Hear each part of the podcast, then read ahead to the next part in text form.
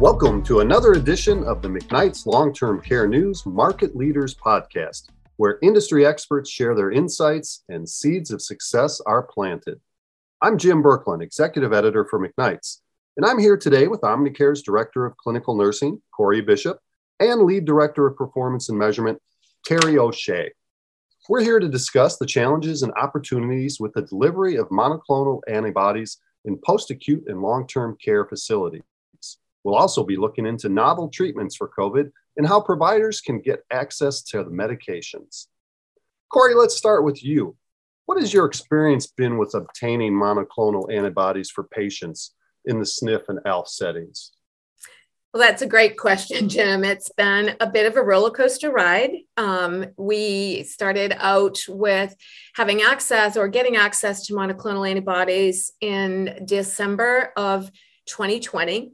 Um, and that was really at the hands of help from our partners at ASCP, um, the, American Society for Consultant Pharmacists. They worked uh, diligently and tirelessly with the federal government to um, open up what's called the Federal Speed Program. And that allowed long term care pharmacy providers to order directly from AmerisourceBergen, which made it much easier for us to access monoclonal antibodies. And then what happened is as the um, the increased utilization of some of the first monoclonal antibodies that were available as as customers started to use them more and then we saw some increases in um, covid outbreaks the government perceived that there may have been or they thought they might run short. So in september they closed the direct order portal and all monoclonal antibodies then were going to got allocated to the state. So um, long-term care providers are now at the mercy of the states to allocate monoclonal antibodies to the long-term care space. So that has presented, you know, some significant challenges to us. And we've had to work with many state departments of health to educate them on the need for allocating more monoclonal antibodies to the long term care space rather than to acute care. So we've worked pretty closely with a lot of state departments of health. And I think the overarching message when I'm speaking with the Department of Health is that, you know, monoclonal antibodies, none of them are, are really intended for use in hospitalized patients. That's not part of the authorization. So if the states are allocating to hospitals, that means that hospitals are administering monoclonal antibodies to patients in their ambulatory care setting, to patients that are ambulatory and not leaving the lion's share to patients that are a most vulnerable segment of our population. And those are patients that are living in congregate care settings like long term care, assisted living, or independent living.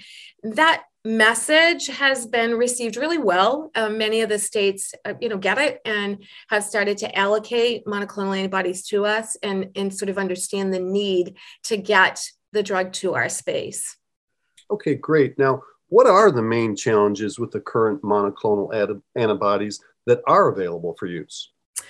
So right now the challenge is actually the the there's a significant shortage. So we we saw a real historic change in what happened with monoclonal antibodies. We had lots of product um, available to us in the early part of 2021 when bamlanivimab and then bamlanivimab etesevimab, and then um, we saw the Regeneron product, um, REGEN-COV we had a lot of product available to us and we had trouble with prescribers getting them to prescribe it.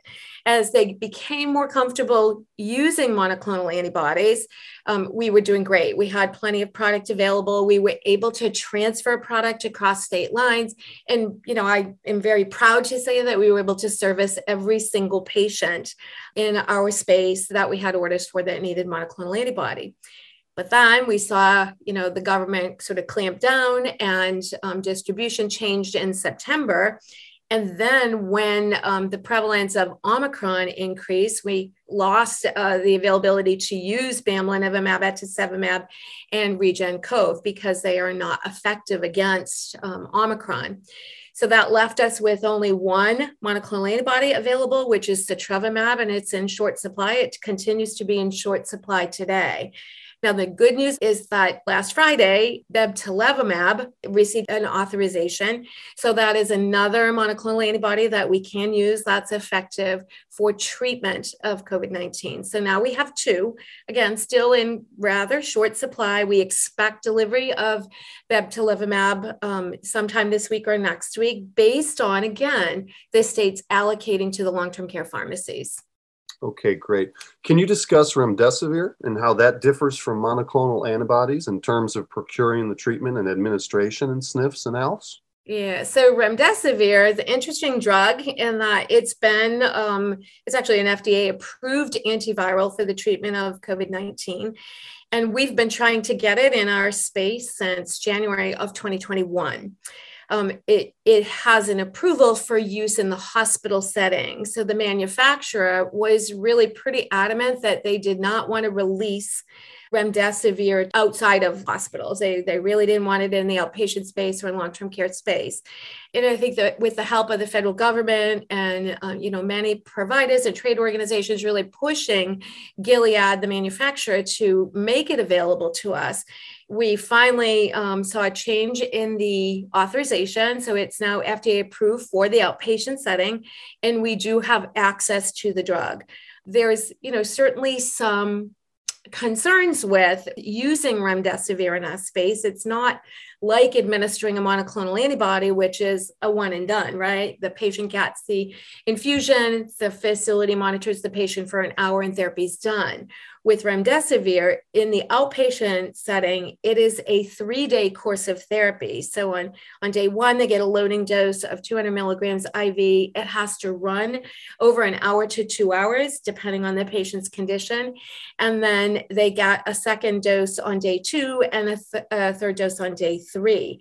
So the problem with that is that's a pretty heavy lift for our long-term care customers.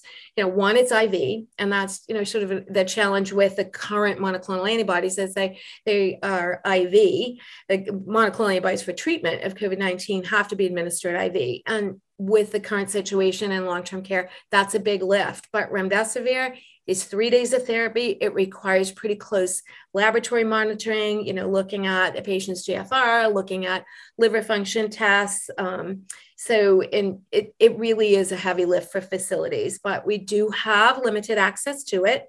Um, it's also not part of the federal program. So the monoclonal antibodies that have authorization for use for treatment of COVID 19 are part of the federal program and they're free of charge at this time, on, you know, it remdesivir is not part of the federal program, so there's a pretty hefty cost associated with using that drug. All right, excellent. Now, Terry, there are two oral antivirals available for treatment. Can you uh, discuss the distribution and clinical challenges around the oral COVID 19 therapies? Sure, absolutely, Jim. Um, thanks for the question. Just to level set, they, the two oral antivirals that are now currently available are Paxlovid and Molnupiravir. Both of those agents received a uh, an emergency use authorization or EUA from the FDA in late December. And really, two common challenges with both of those agents. The first is much like Corey has alluded to with the monoclonal antibodies there's a relative shortage of product. There's relatively more molnupiravir available than Paxlovid. But fortunately, um, supplies are increasing as time goes on, and more and more long term care pharmacies are gaining access uh, to these agents. The other isn't so much a distribution challenge, but one of the clinical challenges that's common to uh, both of these is that you know the EUA states that the uh, individual has to test positive for SARS CoV 2. They have to be in a non hospitalized setting, of course. And then that the um, medications both have to be started within five days of symptom onset. So, in some cases, um, not that often, hopefully, these days, at least in the long term care setting, sometimes that timing restriction uh, becomes an issue. But thankfully, I think uh, the turnaround time for tests and things uh, have have gotten better. Um, they were kind of dicey during the the heat of Omicron, but I think they're improving now. So, you know, those certainly are challenges. And then you know, there are individual challenges, clinical challenges, if you will, with each of the medications.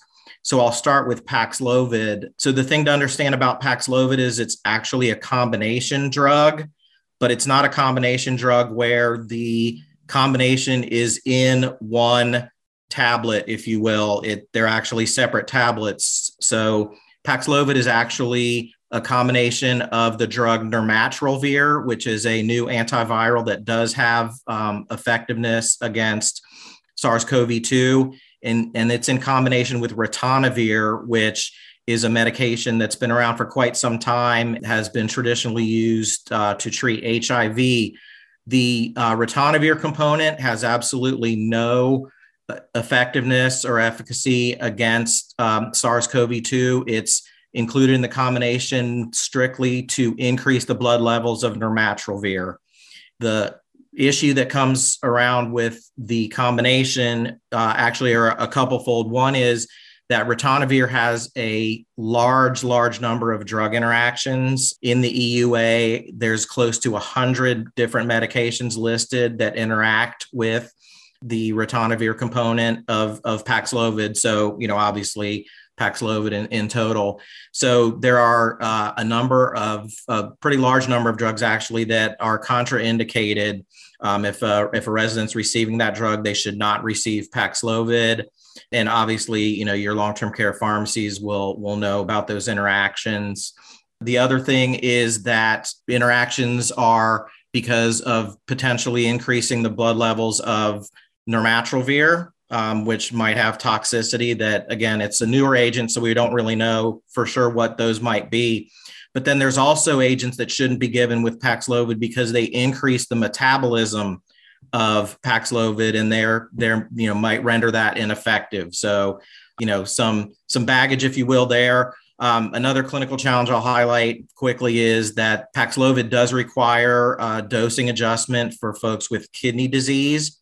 So if um, folks have what's called a GFR, glomerular filtration rate, which is you know a measure of kidney function, if if that number is over 60, then the dosing is you know just as normal as it would come in the dosing card. If the GFR is between 30 and 60, however, the dose of nirmatrelvir, you know, per dosage each day in normally it's two tablets of nirmatrelvir per each dose that has to be reduced to one nirmatrelvir tablet in those with you know that range of kidney function. And um, if their number is less than 30 it, the drug should not be used. It's contraindicated. So there are some dosing um, you know considerations and it makes it really important for prescribers when they're prescribing paxlovid to indicate on the order the number of nirmatrelvir and number of ritonavir tablets to be given uh, for each dose which will you know obviously make them think about and assess uh, that resident's renal function.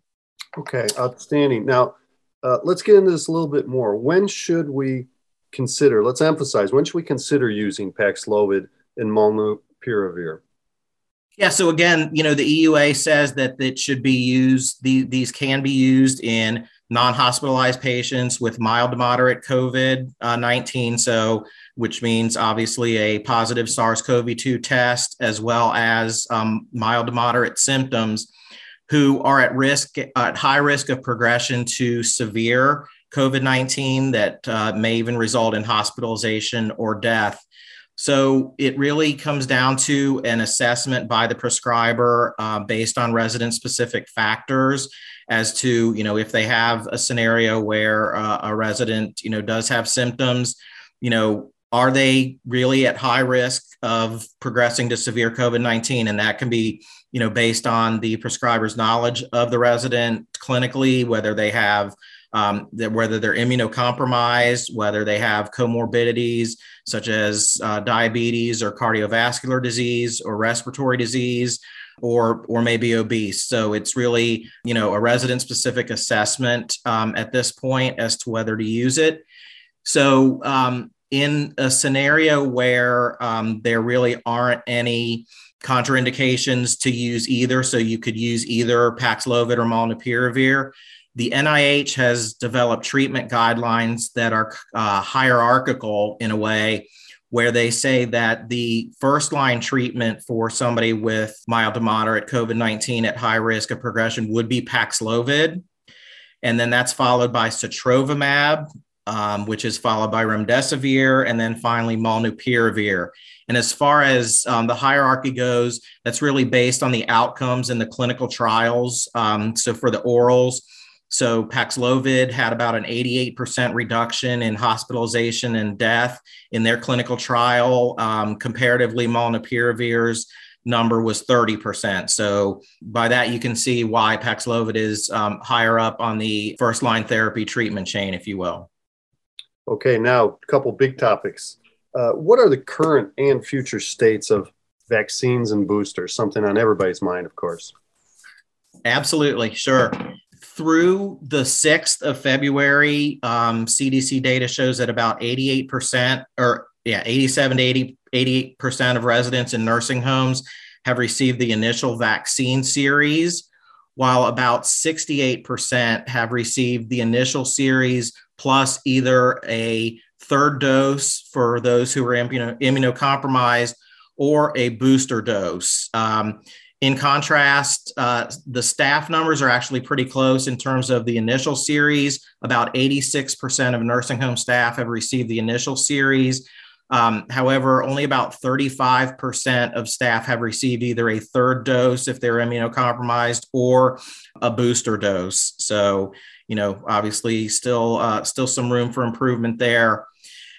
A lot of press has been given to whether there's going to be an Omicron specific vaccine uh, that comes out. And while there are two of those in testing uh, in the US, the jury's really still out on that in terms of the fact that early findings seem to show that they're not that much more effective than the original vaccines, um, at least at this time. And then, um, you know, a lot of attention is being paid to what interval these boosters should be given as obviously you've seen that needle move a little bit um, recently. And you know a lot of the data as uh, many of you know is coming out of israel where they've had a large percentage of their population has actually received a second booster. So really so a fourth dose if you will. And then um, you know about 25% of the us population has received um, a booster as well. So uh, certainly more to come on that. And then finally looking into the crystal ball a little bit as far as the future goes. Some of you may have heard the company Novavax has applied for an EUA with the FDA um, just a few weeks ago uh, for their vaccine. Their vaccine is a little bit different than any of the currently available ones, where it's a protein subunit vaccine that has an adjuvant, which is an additional agent that's not biologic but stimulates the immune response. So we'll see how that goes. But there's a lot of excitement around that as the Novavax vaccine is actually seen and described as more of a traditional vaccine, such as other types of vaccines that have been used in the past and are on the market. And then finally, even uh, a further look into the future is there's a lot of research going on in the area of intranasal vaccines, where um, obviously it's uh, the vaccines being directed to the area where SARS CoV 2 enters the body, and there is thought that there might be some uh, increased protection and increased efficacy for prevention of the spread of infection, not just you know the progression to severe disease, but actually the transmission of infection if you're delivering the vaccine, you know, right to the area where uh, SARS-CoV-2 first enters the body. So other things are out there as well, but I'll limit it to that for now. And um, you know, lots of exciting stuff happening. Okay, now one thing really curious about so many people wonder, and there's been some discussion. Can you project? Is it known? Is this going to be an annual thing? I know you talked about the frequency of boosters. What can providers look forward to? I mean, will this just be possibly once a year, like a, a quote unquote regular flu shot? Do we know that yet?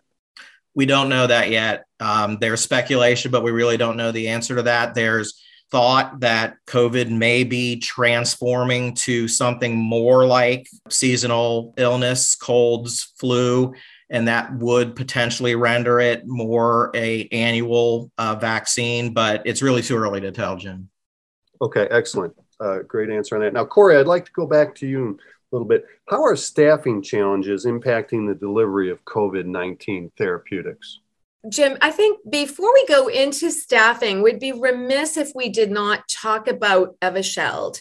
And Evusheld is a monoclonal antibody that is available for patients um, that are not anticipated, that are severely immu- immunocompromised and not anticipate, they don't anticipate they can really mount an adequate immune response from the vaccine. Evusheld, however, is pre-exposure. So it's not a monoclonal antibody that you would use for treatment. It is pre-exposure. It was initially um, released and, and most states did allocate it to hospitals and tertiary care centers where the intended audience was patients that had immune disorders or patients that were receiving chemotherapy. So we did not receive any in uh, the initial um, releases. We didn't re- receive any in uh, the long term care space. However, we are starting to see some states allocate Evusheld to long term care pharmacies. Um, and I think partly because they didn't see the utilization they anticipated in the hospital. But again, that is a drug that is for pre exposure. It is IM, so it's not a heavy lift to administer it, but it's pre exposure and intended for severely immunocompromised patients. This is also fascinating. But Corey, can we talk a little bit about staffing challenges and how they are impacting the delivery of COVID 19 therapeutics? So yeah let's talk about the staffing shortages. They've been you know there's no secret to anyone it's been a significant challenge for long-term care providers post-acute providers. Um, at the beginning of the, the pandemic we had cdc warning that if you were over 60 years of age and you that you were you know risk for severe disease that you should you know stay home.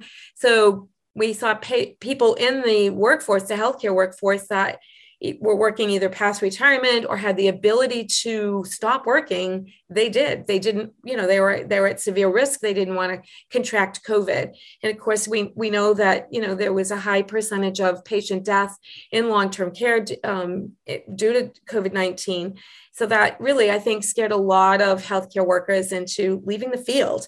We're not seeing a huge improvement our customers, our long-term care um, facilities are using a lot of agency staff. So when we start to think about, you know, administering monoclonal antibodies, the two that we have available, bebtelovimab and sotrovimab, are IV only. And administering IVs in a long-term care facility that's short-staffed is using agency. They may not have staff that have the competencies to administer IVs. So then they have to rely on either bringing in agencies to, to do that or you know infusion companies to do that. So it's been a huge challenge, um, be, particularly because um, of the, the mode of administration, IV, and not having the staff available. Now, part of that is when you're administering a monoclonal antibody, it may be just a 20 minute infusion, 30 minute infusion, but you still have to monitor that patient for an hour and it requires close monitoring. So, really, it, it, if you have an outbreak in your building and you have to administer monoclonal antibodies to several patients, it's going to tie up a, a, staff member for the whole day, um, just doing the monitoring, the administration and monitoring. So, so definitely significant concerns and, and challenges with staffing. I think, you know, just overall managing you know covid patient covid positive patients in long-term care facilities has been a challenge because because of the staffing shortages. Terry do you have a take on this part of the equation with staffing? In, in terms of the orals not nearly um, not nearly to the extent that the parenteral agents uh, have issues. Certainly they're both Paxlovid and molnupiravir are multiple tablets given twice a day. So, you know, there's obviously that that pill burden concern in in our population that often takes uh, lots of medications uh, at baseline, but um, not not nearly to the extent that um, that the monoclonals and uh, and remdesivir face. So, okay. luckily, the orals obviously are. Um, you know a good a good option now that are that's finally available and uh, quantities are increasing. So, you know, really very positive, I think, that uh, our treatment options are increasing in number. So, uh, as well as the way they are administered. So, well, well, there's no question. Everybody's looking for any bright spot we can on the uh, staffing spectrum on that. So, anything that can help that. Well, Corey and Terry, thank you for your time today and for sharing this wonderful insight. We've been speaking with Corey Bishop and Terry O'Shea with Omnicare, and we'd like to thank you for listening to this edition of the McKnight's Long Term Care News Market Leaders Podcast. We look forward to seeing you next time. I'm Jim Berklan, wishing you good health and outstanding days ahead.